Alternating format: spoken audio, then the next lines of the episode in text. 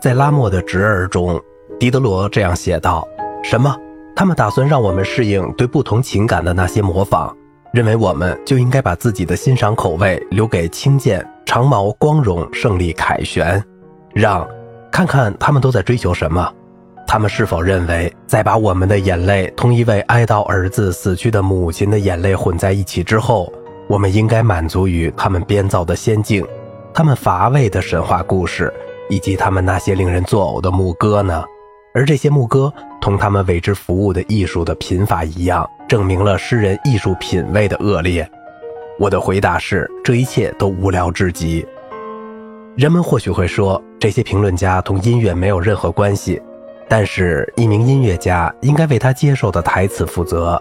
除非诗歌和戏剧改革已经完成，否则歌剧改革就不可能实现。为了完成这一改革，需要一位既懂得音乐又懂得诗歌的音乐家。拉莫不懂诗歌，所以他模仿自然的努力是徒劳的。怎样才能为低劣的诗歌配上动听的音乐呢？人们或许会用莫扎特的名剧《魔笛》作为例证。这部剧既是围绕着愚蠢的台词创作的，但是在这种情形下，唯一可行的就是遵循莫扎特的先例，忘记台词，在音乐幻想之中放纵自己。类似拉莫这样的音乐家，以另外一种方式展开创作，假装对文字部分格外关注。他们的结果又如何呢？越是力图遵循原文，他们的音乐也就越与歌词相似。由于歌词很虚假，所以音乐也变得虚假了。因此，我们发现有些时候，当剧情适宜表达悲痛情感时，拉莫会写出华丽的音乐；而有些时候，则是一些拖沓的场景，令人相当生厌，即使宣叙调很巧妙，因为他们说出的话极其愚蠢。但是，就算百科全书派同拉莫一致认为音乐戏剧表现的基础是自然，那他们在应用这一原则的方法上也产生了分歧。拉莫的本性中过多的知识和理性令百科全书派人士震惊。拉莫的法国人特征和缺点格外突出，因为他是一位完全的知识型艺术家，如此喜欢理论和概括，以致这种爱好出现在他的情绪的最仔细的研究中。他研究的不是人类，而是他们抽象的情感。他按照17世纪的古典主义手法创作。他对创作方法的热爱，导致他制定了和弦和表现赋予表现力的调式的目录表。这有些类似路易十四统治期间勒布伦绘制的面部表情目录表。例如，拉莫这样写道：在大调调式中，采用 C 大调、D 大调或 A 大调的音程，适合表现活泼欢快的曲调；采用 F 大调或降 B 大调的音程，适合表现风暴、愤怒以及此类的主题。采用 G 大调或 E 大调的音程，适合表现温柔或欢快性质的歌曲；而 D 大调、A 大调和 E 大调也可以把宏伟壮丽的场面表现得栩栩如生。在小调调式中，采用 D 小调、G 小调、B 小调、E 小调的音程，适合表达轻柔的爱意；而 C 小调或 F 小调适合表达轻柔的悲伤；F 小调或降 B 小调则适合哀伤的歌曲。其他调式则没有太大用途。这些话表明了对声音和情感的明确分类，但是它们也显示出得出这些观察结论的大脑是多么的抽象和笼统。拉莫希望征服简化的大自然，经常反驳他的论证。很显然，《田园交响曲》的第一部分是 F 大调，它既没有展示暴风雨，也没有描述愤怒。贝多芬 C 小调交响曲的第一部分的特点也不是轻柔或悲伤。然而，要紧的并不是这些小失误，严重的是拉莫的思考有一种趋势，即用抽象固定的模式，尽管这些模式很巧妙，来代替对生机勃勃的自然及其得以自我更新的不息的变化进行直接的观察，仿佛可以按照固定的法则把自然分类似的。他如此迷恋这些原则，以致他所有的思想都带有他们的色彩，并强加在他的艺术风格之上。他过多考虑了灵魂和艺术、音乐本身，以及他正在使用的乐器以及外在的形式。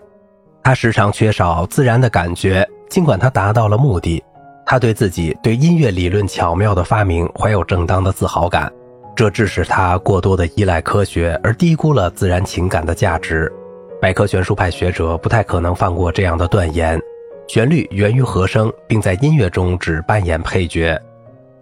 它只带给听觉空洞而短暂的快感。而当一段出色的和声进行，直接同灵魂相通，旋律所及不会超过听觉了。我们非常清楚“灵魂”一词对拉莫来说意味着什么，它等同于理解。每个人都敬慕这个世纪高高在上、非常法兰西化的理性主义，但是我们也必须记住，百科全书派学者虽然并非职业音乐家，但却拥有深厚的音乐情感，非常相信大众歌曲的价值。信仰自然抒发的旋律，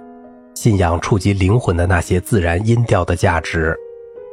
他们对诸如拉莫这类的原则怀有成见，对于那些过分重视在他们看来只是一些复杂的和声，以及被卢梭称作费力的、晦涩的、夸张的伴奏的人，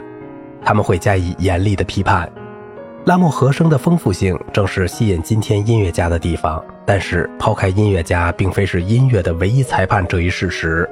因为音乐应该吸引所有类型的人，我们不能忘记当时的歌剧情形。管弦乐队很笨拙，无法再现感觉的细微层次，并迫使歌唱家吼出最冷静适度的乐节，从而破坏了其整体个性。因此，当狄德罗和达朗贝坚持强调轻柔伴奏的重要性时，他们说。因为音乐是人们喜欢聆听的步道，他们是在反对当时从头到尾都吵闹不休的乐队演奏。当时渐强和渐弱的含义还几乎不为人所知，因此百科全书派要求一场三重改革：一、表演、演唱及乐器演奏的改革；二、歌剧台词的改革；三、音乐戏剧本身的改革。尽管拉莫大大提高了音乐的表现力。但他对最后一项改革贡献甚少，他能够真实高贵地表达某些悲剧的感觉，但是他不关注戏剧的真正精华，戏剧进程的和谐。作为戏剧作品，没有他的哪部作品能够抵得上吕利的《阿尔米德》。他的竞争对手总是攻击他的这些弱点，他们是正确的。即将改革戏剧的音乐家还没有出现，百科全书派的学者们等候着这位音乐家。并且预言他的来临，因为他们相信法国歌剧的改革指日可待。从他们为之做出贡献的喜歌剧的诞生中，他们发现了这场改革的序曲。1753年，卢梭创作了《乡村占卜师》，为喜歌剧创立了先例。一些年后，杜尼创作了《爱上女模特的画师》，菲利多创作了《笨工匠布莱斯》，蒙西尼创作了《冒失的承认》，最后格里特里创作了《修伦人》。格里特里符合百科全书派的心意，是他们所有人的朋友和信徒。格里姆称其为法国的佩尔格莱西，他是那类同拉莫完全不同的音乐家。他的艺术相当贫乏、干枯，尽管清晰明了，思维具有洞察力，加上讽刺细致的感觉以及说话自然的朗诵，建立法国喜歌剧的基础是百科全书派音乐之争的第一个结果。但是他们的成就不止这一个。因为他们还帮助促成了那场后来搅动了歌剧界的革命。当然，百科全书派从未希望用他们的争论来破坏法国歌剧，尽管德国籍的格里姆及瑞士籍的卢梭或许会有这种想法。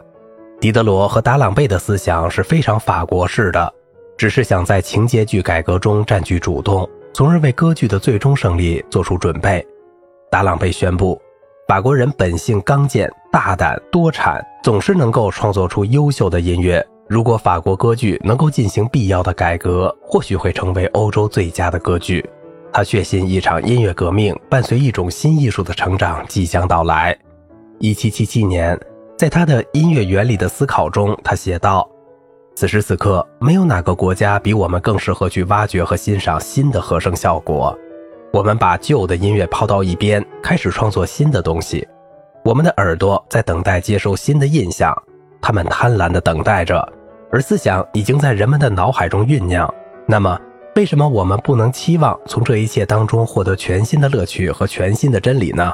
这些言论与格鲁克到达巴黎大约同时发生，但是在此之前很久，即在格鲁克在维也纳演出了《奥菲欧》，从而开始了他的戏剧改革之前五年。狄德罗就已经在他的《自然之子》的第三次对话录中写下了一些预言性的篇章，并且召唤歌剧改革者的出现。让他主动出动吧。这位天才的人物将把真正的悲剧和真正的喜剧带上歌唱舞台。不仅音乐，而且整个舞台都需要这样的改革。诗人、音乐家、美工、舞蹈演员，他们都没有对戏剧拥有正确的看法。戏剧表演的改革需要诗歌、音乐及舞蹈的辅助。要实现一部艺术作品的统一，而这种艺术又是许多不同艺术综合的产物，需要一位伟大的艺术家。一位音乐家加诗人。好了，今天的节目就到这里了，我是小明哥，感谢您的耐心陪伴。